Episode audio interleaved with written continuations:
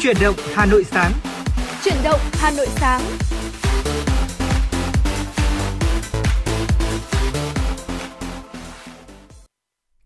Xin chào quý vị thính giả đang nghe chuyển động Hà Nội sáng và ngày hôm nay thì chúng ta đang đón chào tiết trời vô cùng mát mẻ của một buổi sáng thứ ba và chương trình của chúng tôi đang phát trên sóng FM tần số 96 MHz của Đài Phát thanh và Truyền hình Hà Nội và phát trực tuyến trên website hanoitv.vn. Quý vị và các bạn thân mến, hãy giữ sóng và tương tác với chúng tôi qua số điện thoại nóng của chương trình là 024 3773 6688. Vâng thưa quý vị, trong buổi sáng ngày hôm nay thì chuyển động Hà Nội chiều ở ờ, Hà Nội sáng đã sẵn sàng để phục vụ tới quý vị thính giả những thông tin, những chuyển động mới nhất của thủ đô Hà Nội.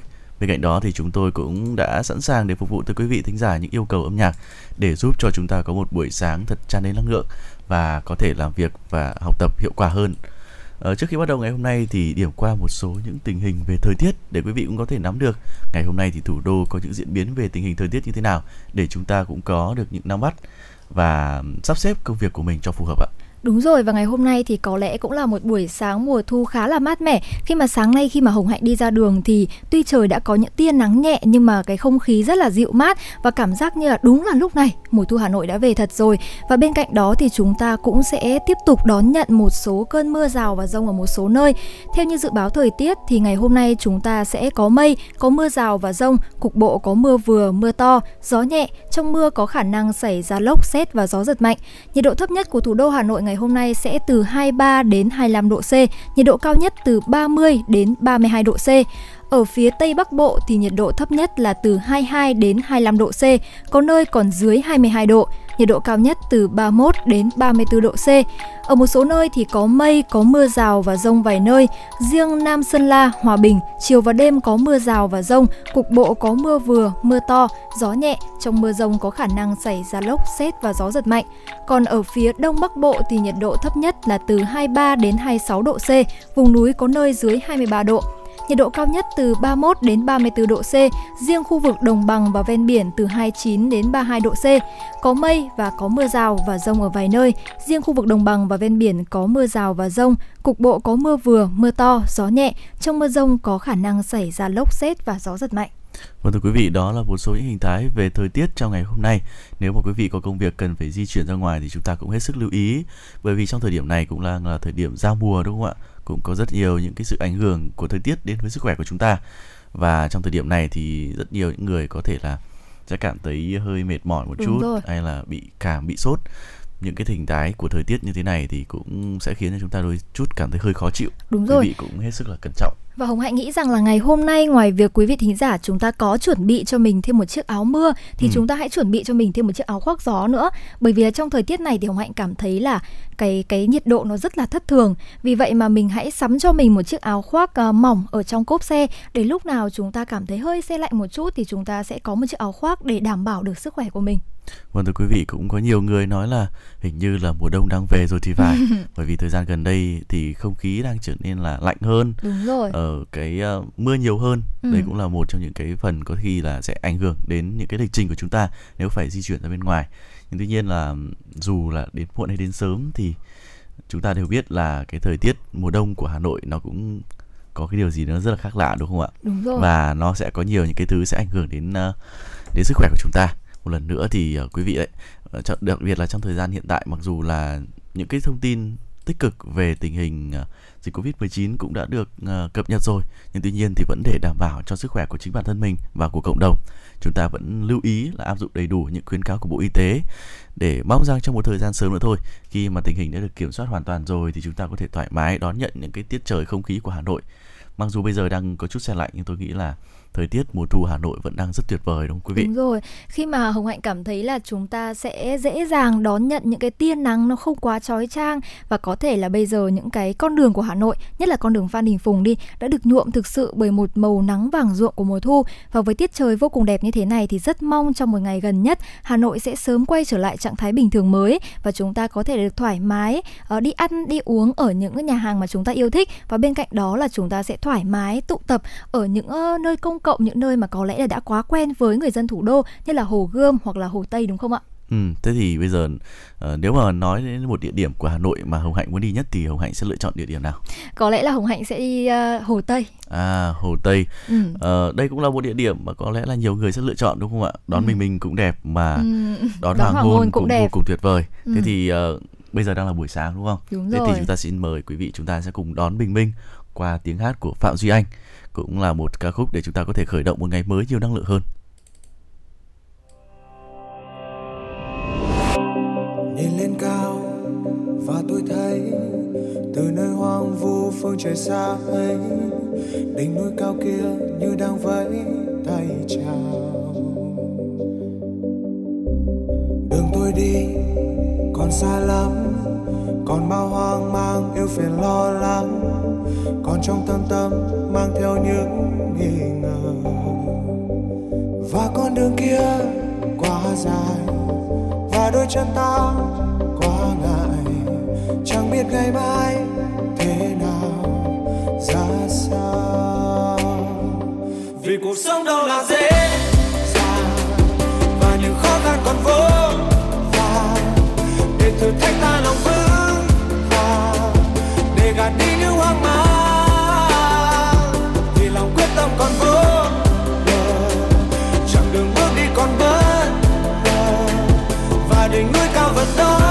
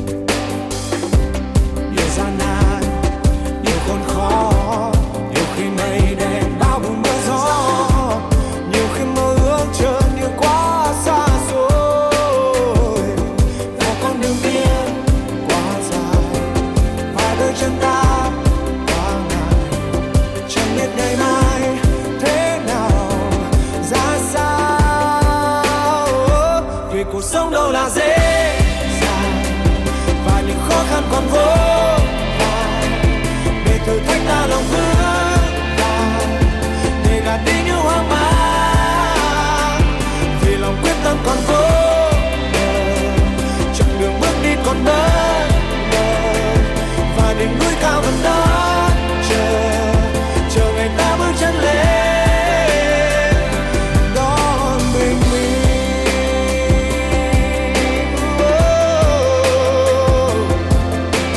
Nếu như có đôi lúc ta thấy giấc mơ này chợt như quá xa, hãy cố gắng nhớ đến lý do mà ta bắt đầu.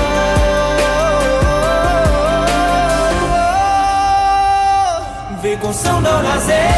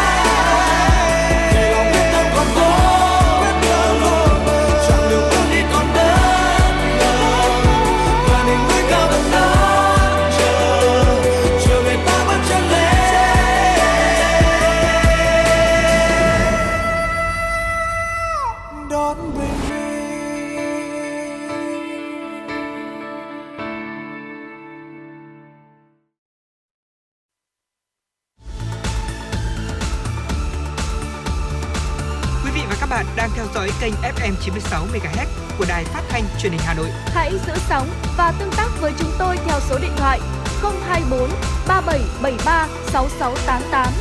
FM 96 đồng hành trên mọi nẻo đường. Thưa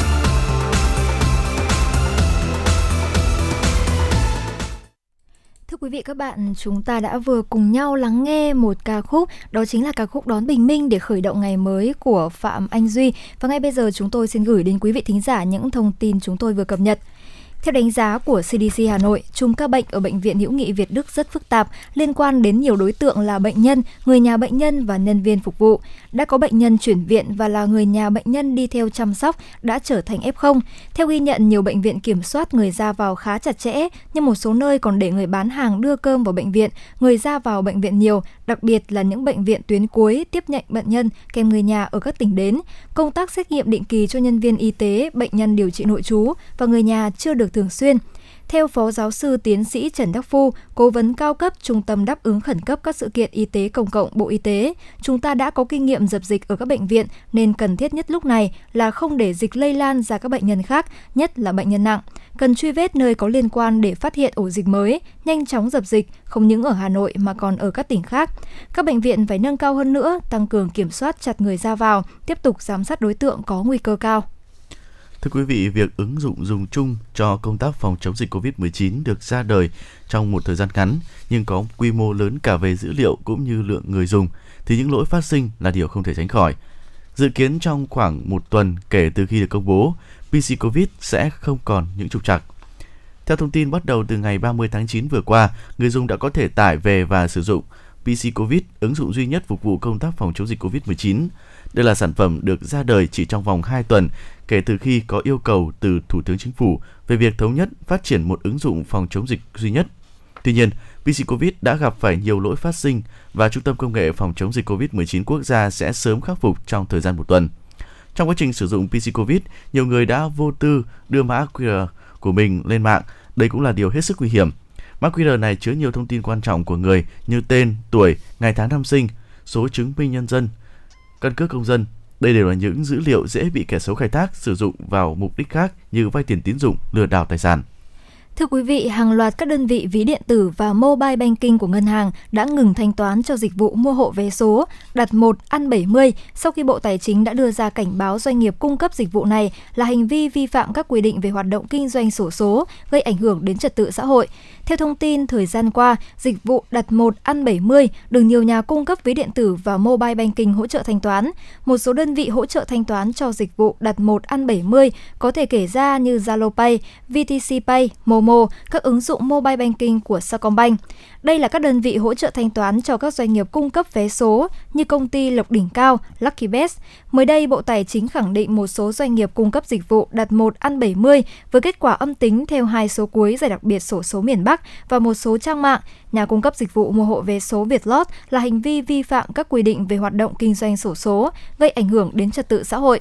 Để xử lý các hành vi làm trái quy định, Bộ Tài chính sẽ phối hợp với Bộ Công an và Bộ Thông tin và Truyền thông để xử lý theo đúng pháp luật. Thưa quý vị, hiện nay khi mà người dân cả nước đang chung tay ủng hộ vào quỹ vaccine COVID-19, tại thành phố Đà Nẵng có nhiều cách làm hay và sáng tạo. Đó là mô hình rửa xe gây quỹ của đoàn thanh niên hay là những thùng phiếu di động gõ cửa từng hộ gia đình của hội phụ nữ. Số tiền thu được về sau khi rửa xong một chiếc xe có thể là 10 hoặc 20.000 đồng. Nhưng đó là tất cả tấm lòng của các bạn đoàn viên. Được triển khai gần 2 tháng nay, toàn bộ số tiền từ hoạt động rửa xe này đã được các bạn trẻ ủng hộ vào Quỹ vaccine Việt Nam với mong muốn là nhiều người dân Việt Nam có thể được tiêm vaccine phòng dịch COVID-19. Hưởng ứng lời kêu gọi của chính phủ, các tổ chức, cấp ủy tại địa phương, phường Phước Mỹ còn có cách làm sáng tạo vận động người dân tự nguyện ủng hộ quỹ vaccine COVID-19. Số tiền quyên góp được tuy không nhiều, nhưng đó là sự chia sẻ, là sức mạnh đoàn kết toàn dân trong lúc đất nước gặp nhiều khó khăn. Và những đóng góp như thế cũng là cách mà người dân Đà Nẵng chung tay xây dựng lá chắn bảo vệ cộng đồng trước đại dịch. Thưa quý vị, chúng ta đã tiếp tục đón nhận những thông tin tích cực và lạc quan từ tình hình dịch Covid-19 và lúc này thì chính phủ đã tăng tốc phủ vaccine để người dân đủ điều kiện đi làm. Hiện nay ở các quận huyện đẩy nhanh tiêm vaccine giúp người dân đáp ứng điều kiện thẻ xanh Covid, thuận lợi đi lại, tham gia các hoạt động kinh tế. Vào sáng ngày 4 tháng 10 tại điểm Đại học Công nghiệp thành phố Hồ Chí Minh, bốn đội tiêm của quận Gò Vấp phối hợp trạm y tế tổ chức tiêm vaccine cho người dân phường 5. Nhân viên y tế đứng ở cổng trường hướng dẫn người dân vào khu vực tiêm và làm thủ tục đăng ký thông tin, khám sàng lọc. Vừa hoàn thành mũi 2 sau chừng 10 phút thì ờ, anh N câu N, 34 tuổi cho biết chỉ cần chờ cập nhật thông tin thẻ xanh Covid trên ứng dụng điện thoại là đã yên tâm đi làm.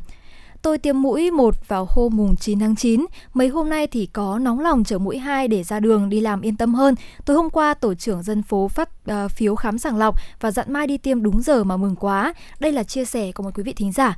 Và làm việc trong lĩnh vực truyền thông thì một uh, thính giả cũng đã có chia sẻ rằng uh, trước đây có tâm lý lựa chọn vaccine nên trần trừ tiêm. Tuy nhiên sau khi thành phố yêu cầu có thể xanh Covid mới được tham gia các hoạt động, đặc biệt công ty đề nghị nhân viên tiêm đủ hai mũi sau mới được đến làm việc nên anh cũng đã chủ động liên hệ địa phương để được tiêm đủ vaccine. Hiện phường 5 với hơn 28.000 dân trên 18 tuổi đã cơ bản tiêm hoàn thành mũi 1 với tỷ lệ là 98%, tỷ lệ tiêm mũi 2 khoảng 57%. Theo ông Nguyễn Kiên Trung, Phó Chủ tịch Ủy ban nhân dân phường, người trích vaccine mũi 1 ở địa phương chỉ cần mang theo giấy tờ tùy thân đến điểm tiêm, cán bộ y tế sẽ phát phiếu đăng ký và khám sàng lọc để được tiêm chủng. Quận Gò Vấp đạt tỷ lệ tiêm mũi 1 đạt trên 99%, mũi 2 khoảng 65%, trong đó người từ 50 tuổi trở lên đạt 86%, người trên 65 tuổi đạt 99,7%. Địa phương cũng đã tạo điều kiện tiêm nhanh chóng với người tiêm mũi 1 và người mũi 2 đúng hạn đảm bảo 5K. Còn tại quận Tân Bình thì theo bí thư quận ủy Lê Hoàng Hà, trung bình mỗi ngày địa phương tiêm khoảng 15.000 người, số người hoàn thành mũi 1 đạt hơn 98%, mũi 2 khoảng 80%. Dự kiến trong tuần này tỷ lệ tiêm mũi 2 của quận sẽ đạt trên 90%. Theo ban chỉ đạo phòng chống dịch tại quận Phú Nhuận thì đến ngày 3 tháng 10, địa phương cơ bản cũng đã hoàn thành hai mũi vaccine cho người dân, đạt tỷ lệ là 99%. Vào lúc này thì thẻ xanh Covid sẽ là điều kiện bắt buộc với người dân thành phố Hồ Chí Minh đi lại, tham gia hoạt động xã hội từ ngày 1 tháng 10 khi thành phố mở cửa. Người được cấp thẻ phải đáp ứng một trong điều kiện đã tiêm ít nhất một liều vaccine sau 14 ngày tiêm, F0 đã khỏi bệnh dưới 180 ngày để nhận thẻ. Người dùng tải ứng dụng PC Covid hoặc sổ sức khỏe điện tử, đăng nhập các thông tin cá nhân theo yêu cầu và từ khi bắt đầu tiêm đợt 1 đến hết ngày mùng 3 tháng 10, thành phố Hồ Chí Minh đã tiêm được 11 triệu 314.301 người, trong đó 4 triệu 366.864 người tiêm mũi 2. Để tạo điều kiện cho người chưa tiêm mũi 1, mới đây, Sở Thông tin và Truyền thông công bố tổng đài 8066 đăng ký tiêm bằng tin nhắn SMS. Danh sách sau khi đăng ký sẽ được chuyển đến Ủy ban Nhân dân các quận, huyện để thông báo về địa điểm và thời gian tiêm. Vâng thưa quý vị, vừa rồi là một số thông tin đầu ngày mà chúng tôi cập nhật đến cho quý vị. Trước khi quay trở lại với những thông tin tiếp theo, xin mời quý vị chúng ta sẽ cùng thư giãn cùng với một giai điệu âm nhạc.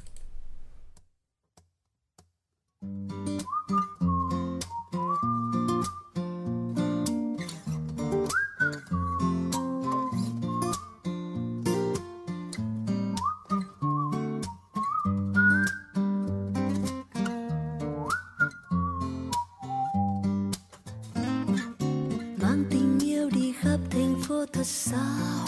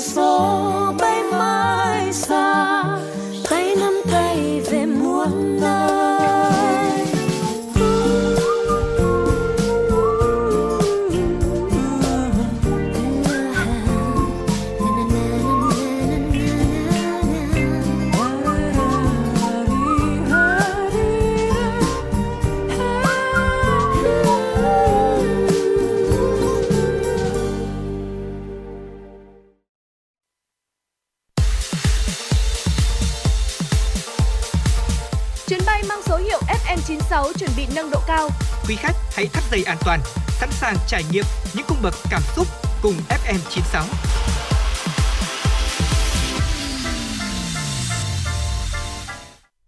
Vâng thưa quý vị, quay trở lại với chuyển động Hà Nội sáng ngày hôm nay cùng Bảo Nhật và Hạnh.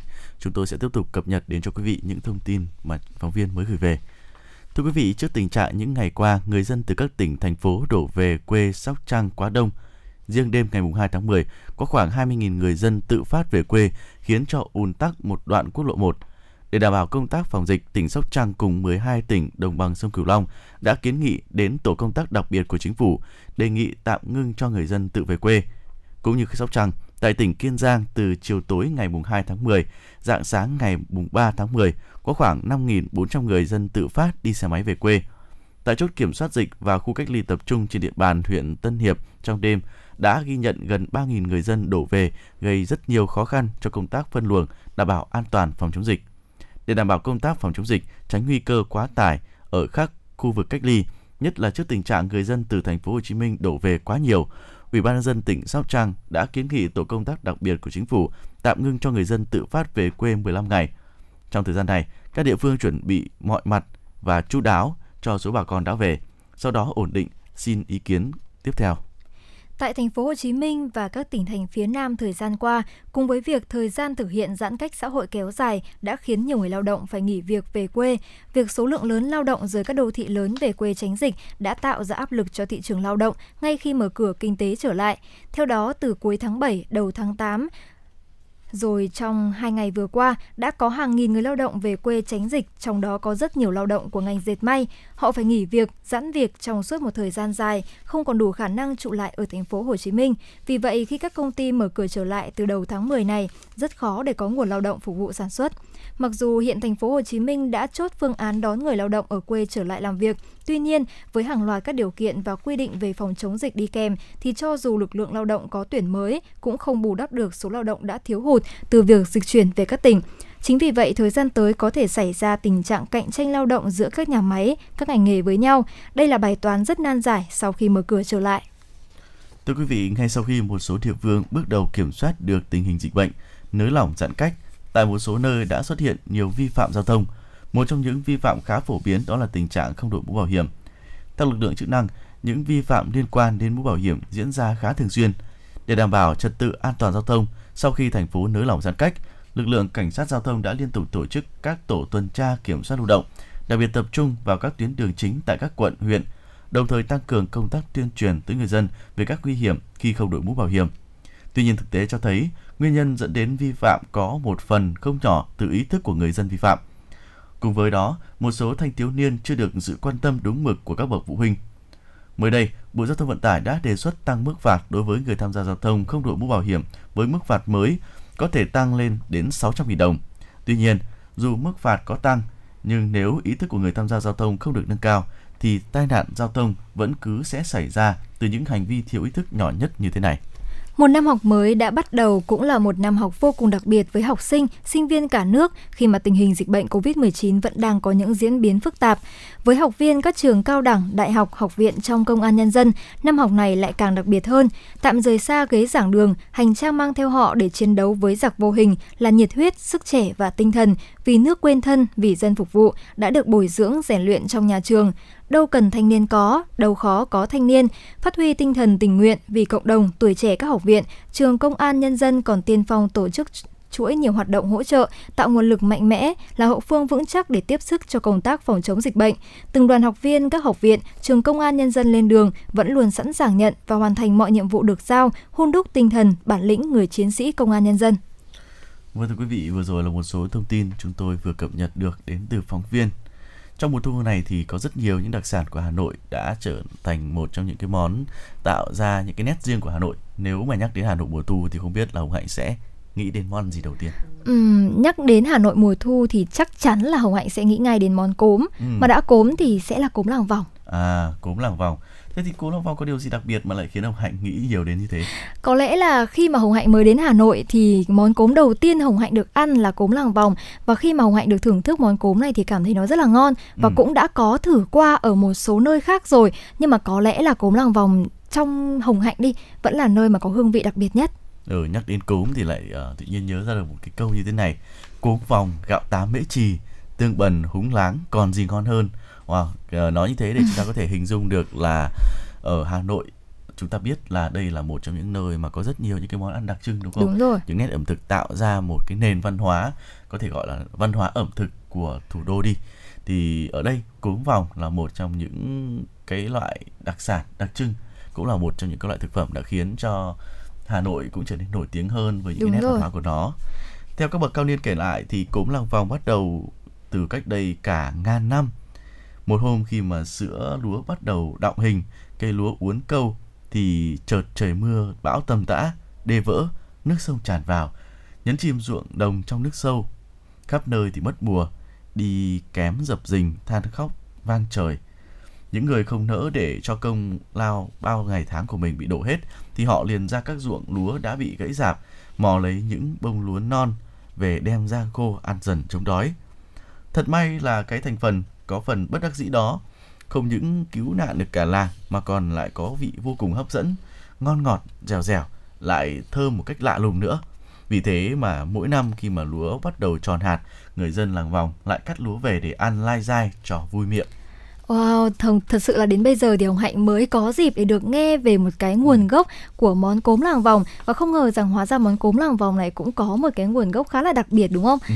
Và ở đây thì Hồng Hạnh thấy rằng cốm là món quà thiên nhiên bàn tặng người nông dân và là món quà của lúa non được kết tinh từ hương vị đất trời và sương sớm. Ở ờ, mỗi một hạt cốm dẻo lại mang trong mình ở ờ, hương sữa non thanh mát và thơm phức đến độ là chỉ đi qua một gánh cốm rong là đã thấy đưa về thứ mùi nhẹ nhàng, đặc trưng thanh tao đó rồi. Bởi vậy thì đây cũng là thức quà đặc sản Hà Nội, làm quà số 1 để mang về biếu tặng người thân và bạn bè mỗi khi đi du lịch. Ừ, còn nhiều những cái điều khác nữa. Ờ, cuối hè đầu thu khi hương hoa sữa đi khắp các ngõ ngách báo hiệu thu về thì đây cũng là lúc mà người ta dục dịch làm cốm này làng cốm vòng lại rộn rã hơn bao nhiêu ngày thường có người người ta thì sát vỏ đại chấu người ta giã cốm thình thịch có khi đến khuya rồi mà vẫn chưa nghỉ tay được ừ.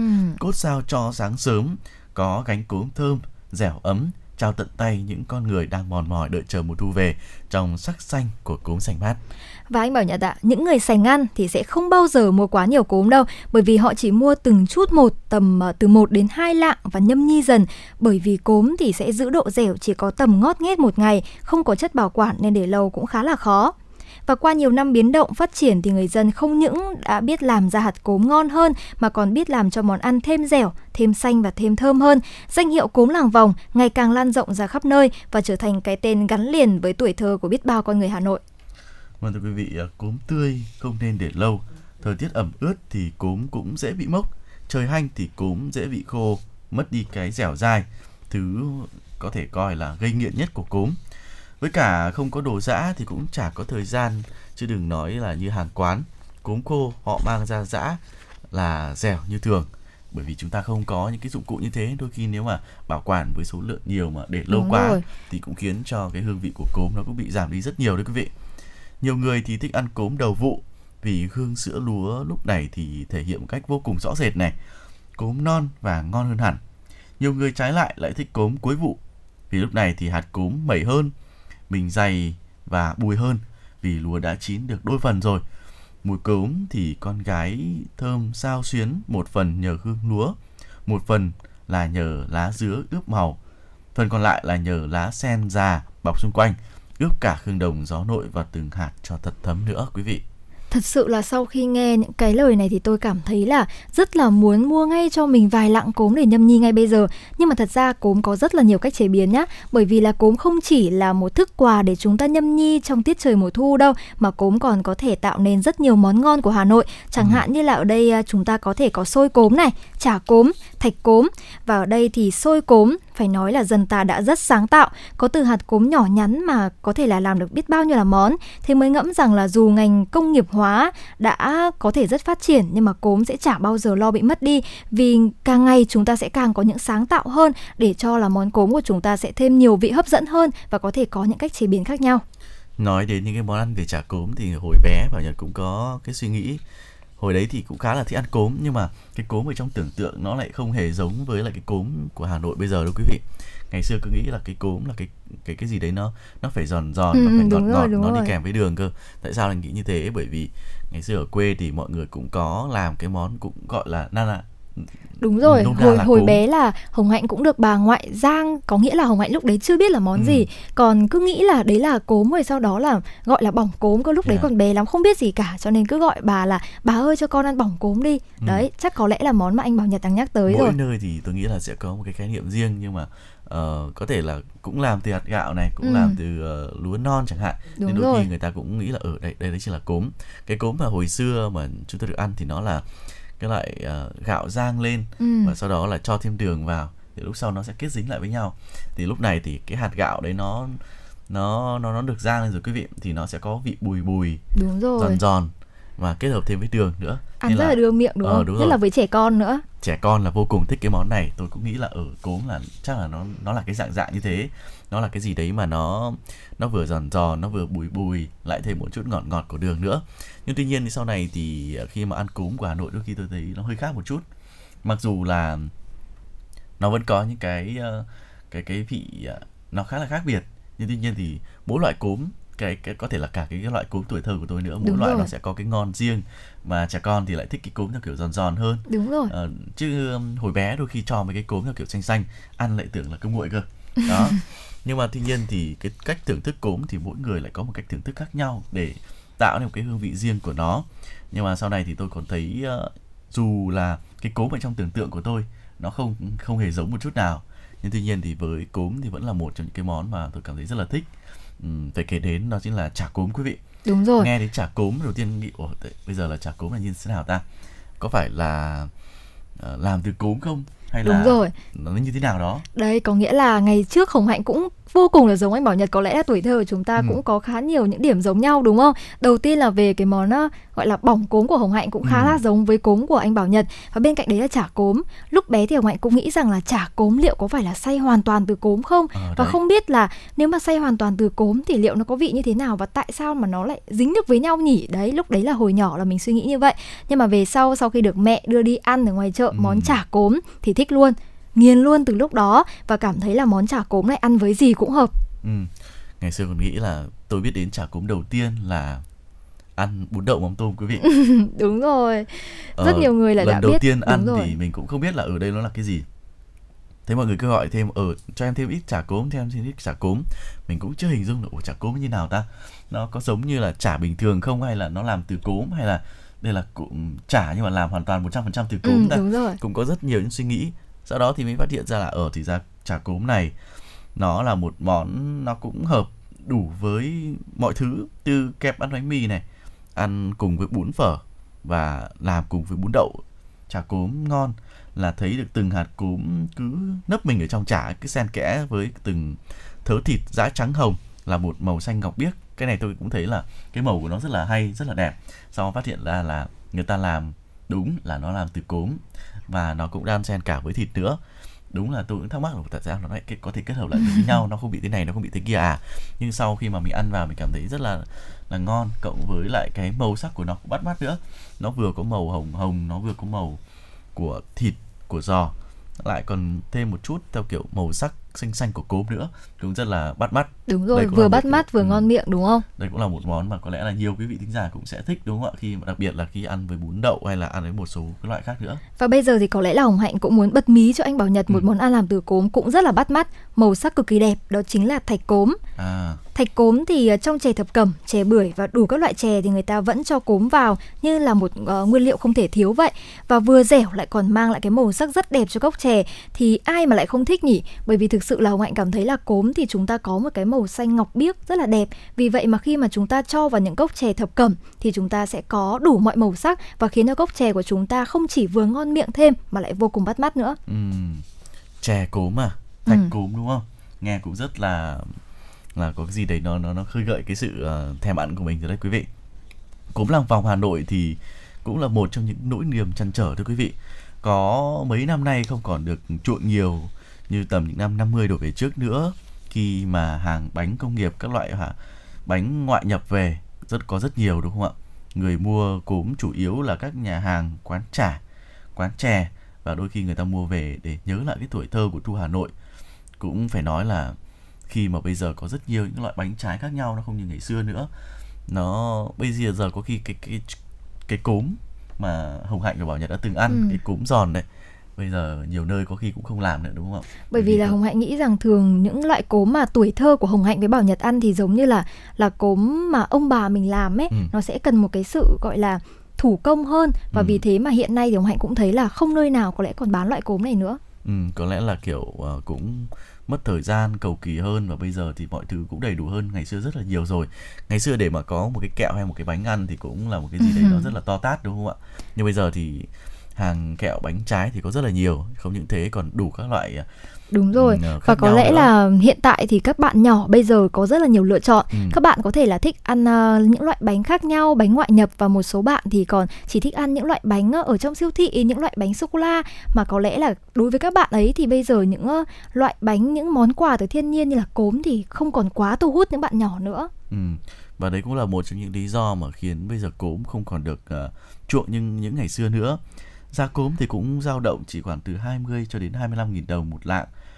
Mà cái công làm ra hạt cốm thủ công thì lại vô cùng gian truân quý vị ạ. Lại thêm những người bán có đôi chút là không được uh, tốt cho lắm thì lại nhuộm phẩm cho cốm thêm xanh, làm cốm thêm vạn giữa làm cho cốm trở nên khác biệt cho thêm giữa cái uh, cái thị trường như bây giờ chính vì thế đôi khi ăn để ăn cốm ngon giữ được những nét văn hóa đặc sắc của cốm Hà Nội thì người dành ăn cũng chỉ có thể mua tại những cái địa điểm uy tín ở làng vòng và một số nơi ở Mễ Trì. Đặc biệt là phải ăn đúng mùa thì mới tạo ra được cái hương vị đặc biệt của nó. Ờ, cũng đây cũng là một cái nỗi chăn trở đấy quý vị. Thực ra là mặc dù cốm cũng là một trong những cái thương hiệu tạo ra cái cái tên tuổi của Hà Nội Đúng cái rồi. nét ẩm thực của Hà Nội. Nhưng tuy nhiên thì bây giờ theo thời gian thì nhiều thứ nó đã không còn được ưa chuộng như ngày xưa nữa. Và để tìm được đúng cái hương vị đặc trưng của cúm Hà Nội thì cũng đôi khi là cũng hơi mất công, mất thời gian một chút. Nhiều người cũng e ngại cái vấn đề này. Thành ra là cúm bây giờ nó cũng không được phát triển mạnh như ngày xưa nữa.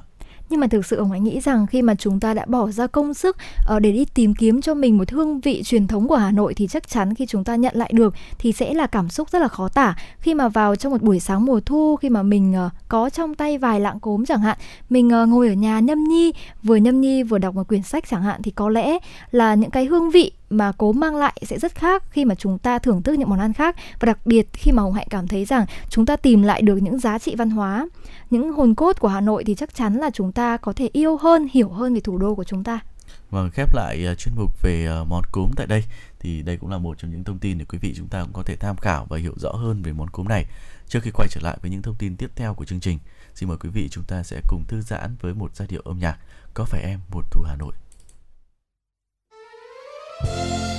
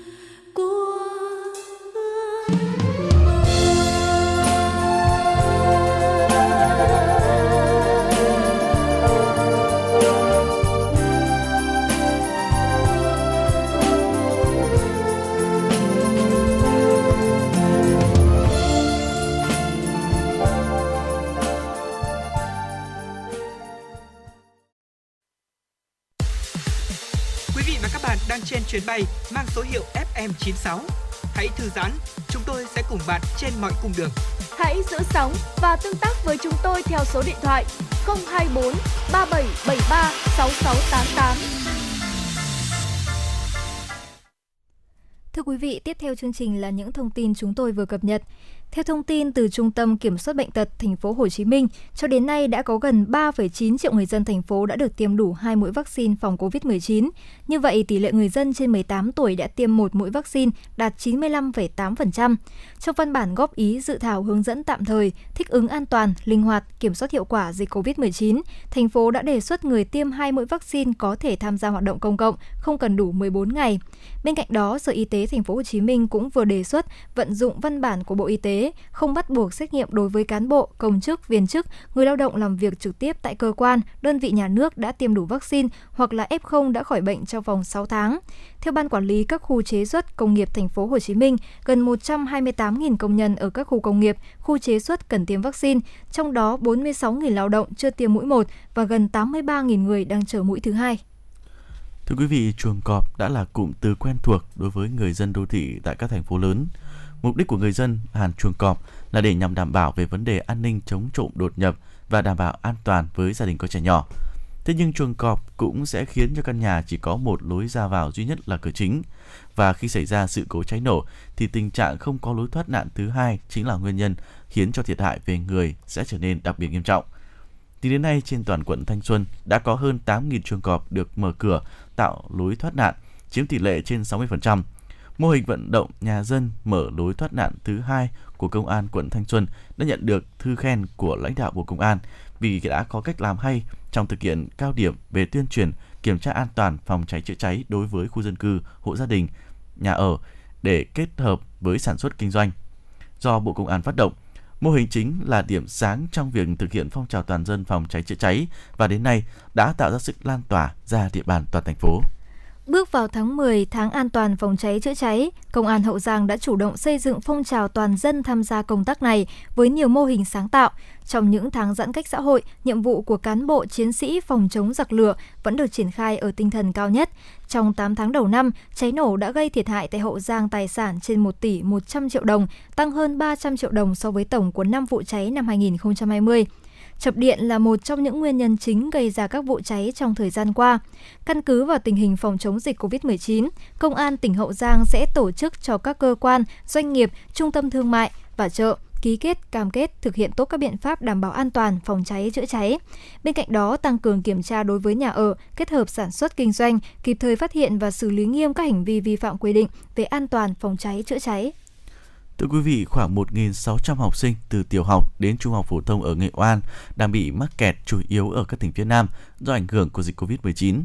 Sở Giáo dục và Đào tạo Nghệ An cho biết các huyện miền núi phía Tây là những địa phương có nhiều học sinh đang kẹt ở ngoại tỉnh nhất. Trước đó thì tranh thủ nghỉ hè khi diễn biến dịch bệnh tại thành phố Hồ Chí Minh, các tỉnh phía Nam và Hà Nội chưa phức tạp, nhiều em đã đi chơi thăm người thân, số khác thì tham gia tranh thủ đi làm thêm phụ giúp gia đình – để đảm bảo các học sinh được học tập từ tháng 9, Sở Giáo dục và Đào tạo Nghệ An đã có văn bản đề nghị Sở Giáo dục và Đào tạo các tỉnh thành nơi có học sinh Nghệ An bị kẹt tạo điều kiện để các em tham gia học trực tuyến ở các trường. Trường hợp địa phương chưa tổ chức học trực tuyến trực tiếp thì các em được kết nối với giáo viên ở Nghệ An để học trực tuyến.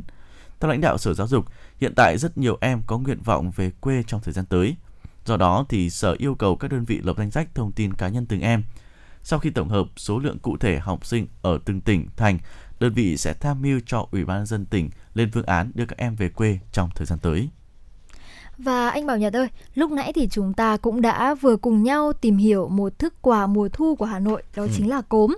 Vậy thì không biết là Hà Nội vào trong tháng 10 này mùa thu đi thì chúng ta còn có những điều đặc biệt nào nữa thì trong ngày hôm nay một buổi sáng mùa thu đẹp trời thì à, Bảo Nhật có thể là chia sẻ cho quý vị thính giả chúng ta cùng biết được không? Người ta nói uh, mùa thu và đặc biệt là tháng 10 này là tháng yêu thương đó quý vị. Không biết là quý vị đã cảm thấy là mình yêu đời hơn và có thêm những cái tình cảm mới như là tình cảm bạn bè ừ, hay là tình cảm đứa đôi gì nhiều hay chưa? Nhưng tôi nghĩ là với thời tiết mà khiến nó có cũng có đôi phần lãng mạn như thế này thì sẽ khiến cho người ta cảm thấy là muốn mở lòng mình nhiều hơn thời tiết đẹp này. Bên cạnh đó thì những thức quà ngon tạo nên cái hương vị đặc trưng của mùa thu Hà Nội cũng sẽ khiến cho nhiều người phải siêu lòng và đặc biệt là với những cái vị khách du lịch.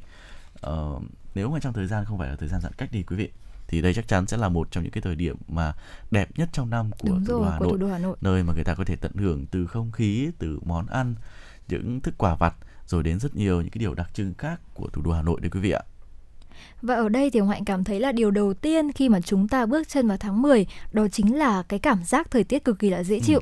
Và cảm giác là đúng là chẳng có một khoảng thời gian nào mà tiết trời Hà Nội lại đẹp như tháng 10 và sáng sớm bước xuống phố thì cảm giác gió heo may bắt đầu luồn vào mái tóc và khi mà trưa nắng lên thì khi những uh, tia nắng đã bắt đầu lên lỏi lên rồi thì chúng ta cũng có cái cảm giác là không quá nóng nực mà chúng ta sẽ cảm thấy là cái màu nắng nó rất là vàng ươm, dịu nhẹ.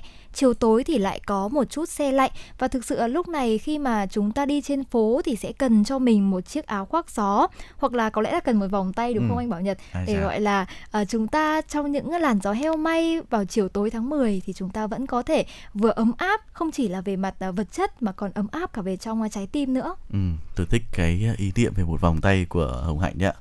Ờ, ngoài ra thì với những ai mà yêu hoa thì cúc họa mi đây cũng là thời điểm mà nở nhiều cũng sẽ khiến cho chúng ta cũng có thể chìm đắm trong những không gian như thế này. Cúc họa mi chỉ là loài hoa nhỏ thường mọc hoang nhưng mà khi xuất hiện vào tháng 10 ở Hà Nội thì bỗng chốc nó biến thành một cảnh vật trở nên có hồn một một cách lạ lùng luôn quý vị. Những cánh hoa trắng muốt đan xen nhị vàng, mỏng manh và tinh khôi trong cái nắng dịu nhẹ của mùa thu. Điều đặc biệt là những ngày tháng 10, bước tới bất cứ con đường, ngõ phố nào ở Hà Nội cũng có thể dễ dàng bắt gặp những xe chở hoa cúc họa mi đi ngang qua phố. Cúc chỉ nở vòn vẹn trong khoảng 10 ngày, nên để cho nhanh, cho kịp được chụp ảnh cùng với hoa xinh đẹp thì chúng ta cũng đừng ngần ngại là đi quanh Hà Nội, nhưng đặc biệt là lưu ý chỉ đi quanh khi mà tình hình đã ổn thôi quý vị nhé. Trong thời điểm này thì chúng ta cũng có thể mua về những cái chợ hoa như là chợ hoa Nhật Tân, Tây Lựu hay là bãi đá sông Hồng thì đây cũng là một trong những cái nơi mà ừ, có nhiều hoa cúc họa mi. Chúng ta cũng có thể tham khảo để có thể là ẵm về cho mình một bó cúc họa mi trang trí ở Ừ. trong phòng trong những ngày đặc biệt như thế này. Và thực sự là Hạnh cảm thấy là với kinh nghiệm của những người yêu hoa thì cúc họa mi có cái tuổi đời cắm ở trong lọ rất là lâu. Khi mà Hồng Hạnh nhớ là cái mùa cúc họa mi năm ngoái, Hồng Hạnh có mua những bó cúc họa mi rất to để cắm ở trong phòng thì cúc Ừ. họa mi cũng có được cái thời gian để rất lâu. Vì vậy mà nếu mà quý vị thính giả chúng ta thích ờ, trưng những lọ hoa tươi ở trong phòng thì chắc chắn là cúc họa mi sẽ là một lựa chọn cực kỳ đặc biệt khi mà vừa mang một cái hơi thở mùa thu này lại còn có một cái nét đẹp tinh khôi và cũng bên cạnh đó là giữ được rất là lâu nữa. Ừm, Và ở đây thì Hạnh cảm thấy rằng là ngoài việc có cúc họa mi này, có thời tiết cực kỳ dễ chịu thì chắc chắn là ẩm thực là một điều không thể thiếu của mùa thu Hà Nội. Và tháng 10 ở Hà Nội thì có món chả dươi phải gọi là ngon muốn ờ, nuốt lưỡi cả luôn. ừm. Và tháng 10 sẽ là tháng mà dươi nhiều vô kể. Mặc dù Hà Nội không phải là nơi nuôi dươi nhưng mà lại là địa danh có đặc sản chả dươi ngon nức tiếng. Và nếu mà quý vị đến Hà Nội vào mùa này thì thưởng thức các món như là nem dươi, chả dươi lá lốt, dươi kho hay là mắm thì đều là những cực phẩm. Nhưng mà thú nhất thì phải kể tới là món chả dươi làm nên thương hiệu ẩm thực kinh kỳ vào tháng 10. Lúc này thì dươi sẽ được sơ chế sạch sẽ, trộn thêm thịt bằm, ờ, trứng gà, vỏ quýt cùng các loại gia vị mang đi chiên tới vàng ươm và thơm nức thì lúc này chúng ta đã có thể bày ra đĩa và thưởng thức rồi. Khi ăn thì sẽ cảm nhận được vị béo ngậy, vỏ giòn, bên trong thì ngọt thịt và cực kỳ hấp dẫn quý vị ạ. Vâng thưa quý vị, ờ, tháng 10 mùa thu cũng khiến cho Hà Nội đẹp hơn, đẹp từng khoảnh khắc, đẹp từng trên những con đường nữa. Và tháng 10 Hà Nội trên các con đường như là Phan Đình Phùng, Hoàng Hoa Thám hay là Hoàng Diệu và có cả dọc bờ hồ Gươm thì lá vàng đã bắt đầu rụng rồi quý vị. Cảm giác mà được bước chân trên thảm lá xào xạc và nhìn những chiếc lá trao lượn rồi từ từ rụng xuống bên vai, trên tóc. Chắc chắn đây là một trong những cái cảnh tượng khiến cho bất kỳ ai cũng thấy nao lòng rồi ngẩn ngơ ngắm phố. Ghé lại bên đường chụp những bức ảnh đẹp chẳng thua gì mùa thu ở Hàn Quốc hay Nhật Bản. Và chúng cũng ta cũng có thể mua cái món sấu chín dầm hay là nắm cúm xanh bọc trong lớp lá sen mà chúng tôi cũng đã giới thiệu ở phần đầu đấy quý vị để có thể từ từ cảm nhận được rõ nét hơn những hương vị của mùa thu Hà Nội thông qua những cảnh sắc, những con đường lá vàng rơi và cả hương vị của cốm mùa thu nữa ạ. Và thực sự thì khi mà nhắc đến những hình ảnh lãng mạn này Ừ. thì Hồng Hạnh lại nghĩ ngay đến cả những bản tình ca ngọt ngào nữa. Bởi vì Hà Nội thì có lẽ là là nguồn cảm hứng của rất nhiều những bài ca Ừ. và những ca khúc này thì đã có từ ngày xưa rồi. Nhưng mà đến tận bây giờ thì có lẽ là Hà Nội vẫn tiếp tục là cảm hứng của rất nhiều những nhạc sĩ trẻ và có lẽ là bởi thời tiết và thiên nhiên tự tình nên tháng 10 ở Hà Nội cũng là tháng để chúng ta yêu nhau và gửi cho nhau những tình cảm, những lời yêu thương. Và dưới những tán cây thì người ta có thể là cùng nhau đi dạo nắm tay nhau trên phố đầy ngọt ngào hay là ấm áp này. Và đi tới đâu thì bạn cũng sẽ dễ dàng bắt uh, gặp những đôi uyên ương cùng nhau chụp những bức hình cưới để tiến tới về chung dưới một mái nhà. Và thực sự là khi mà Hồng Hạnh đi trên những con đường như là Phan Đình Phùng, Hoàng Hoa Thám hay là Hoàng Diệu thì thực sự là rất hay thấy những uh, cặp đôi cùng chụp ảnh cưới. Bởi vì mùa này cái thời tiết rất là đẹp lên hình ừ. sẽ cực kỳ lung linh. Và bên cạnh đó là chúng ta có một background tự nhiên đó chính là những hàng cây với lá vàng vô cùng đẹp. Vì vậy mà thời tiết này cũng là một cái thời điểm để mà rất nhiều những uh, cặp uyên ương của mình chúng ta sẽ chờ cái ngày sau khi mà chúng ta hết giãn cách để thực hiện cho mình những bộ ảnh cực kỳ ưng ý. Và ở đây thì hạnh cảm thấy rằng là chỉ cần là một quán cà phê hay là một bờ hồ một con đường quen thuộc thì cũng có thể dễ dàng cảm nhận được cái màu sắc đẹp đẽ của mùa thu và cũng cảm nhận được màu sắc của hạnh phúc nữa. Vâng thưa quý vị ờ, để cảm nhận được ờ, hương sắc mùa thu hà nội thì có thể là cũng không nhất thiết phải ra đường đâu. Ừ. đặc biệt là trong cái thời điểm giãn cách như thế này thực ra khi mà được đi lên trên những cái con đường để cảm nhận thì nó sẽ rõ nét hơn sẽ tuyệt vời hơn rất nhiều. Nhưng trong cái bối cảnh mà tình hình dịch bệnh nó vẫn còn phức tạp như thế này thì chúng ta cũng có thể cảm nhận được một chút hương vị ở Hà Nội qua những ca khúc âm nhạc trong radio cassette của mình tại gia đình. Một uh, một cái chậu hoa hoa cúc quạ mi chẳng hạn cũng sẽ khiến cho chúng ta cảm thấy là yêu đời hơn. Và hương sắc mùa thu vẫn uh, quanh quẩn đâu đây đúng không ạ? Tạm khép lại những uh, uh, mùa thu Hà Nội tại đây để quý vị chúng ta nếu mà muốn cảm nhận thì chúng ta cũng có thể là um, thư giãn cùng với những cái uh, âm hưởng của Đúng mùa thu. Rồi. Chúng tôi sẽ còn quay lại sau về chủ đề này. Uh, và ngày hôm nay thì chuyển động Hà Nội sáng đến đây cũng đã khép lại 60 phút của chương trình rồi. Hy vọng với những tin tức đầu ngày mà chúng tôi gửi đến sẽ giúp cho quý vị có được những uh, khởi đầu của một ngày mới thật suôn sẻ và nhiều năng lượng trong một ngày làm việc mới. Và ngay bây giờ thì có lẽ là để tiếp tục uh, chuỗi cảm xúc mùa thu của buổi sáng ngày hôm nay thì chúng tôi xin được gửi tới quý vị thính giả ca khúc Hà Nội mùa thu do ca sĩ Mỹ Linh thể hiện.